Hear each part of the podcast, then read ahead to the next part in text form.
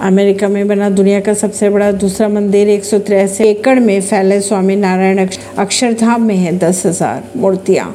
America की new Jersey की अगर बात की जाए तो दुनिया का सबसे बड़ा दूसरा हिंदू मंदिर यहाँ बनकर तैयार हो चुका है। इस मंदिर को बनने में लगभग चौदह साल का समय लगा। साढ़े बारह हज़ार से अधिक स्वयं सेवकों ने इसे मिलकर बनाया है। ये मंदिर की अगर बात की जाए तो एक सौ तिरासी एकड़ में फैला हुआ है। इसका उद्घाटन 8 अक्टूबर को किया जाएगा। अंकुर वॉट के बाद दुनिया का यह दूसरा सबसे बड़ा मंदिर माना जा रहा है। परवीन सिंह, नई दिल्ली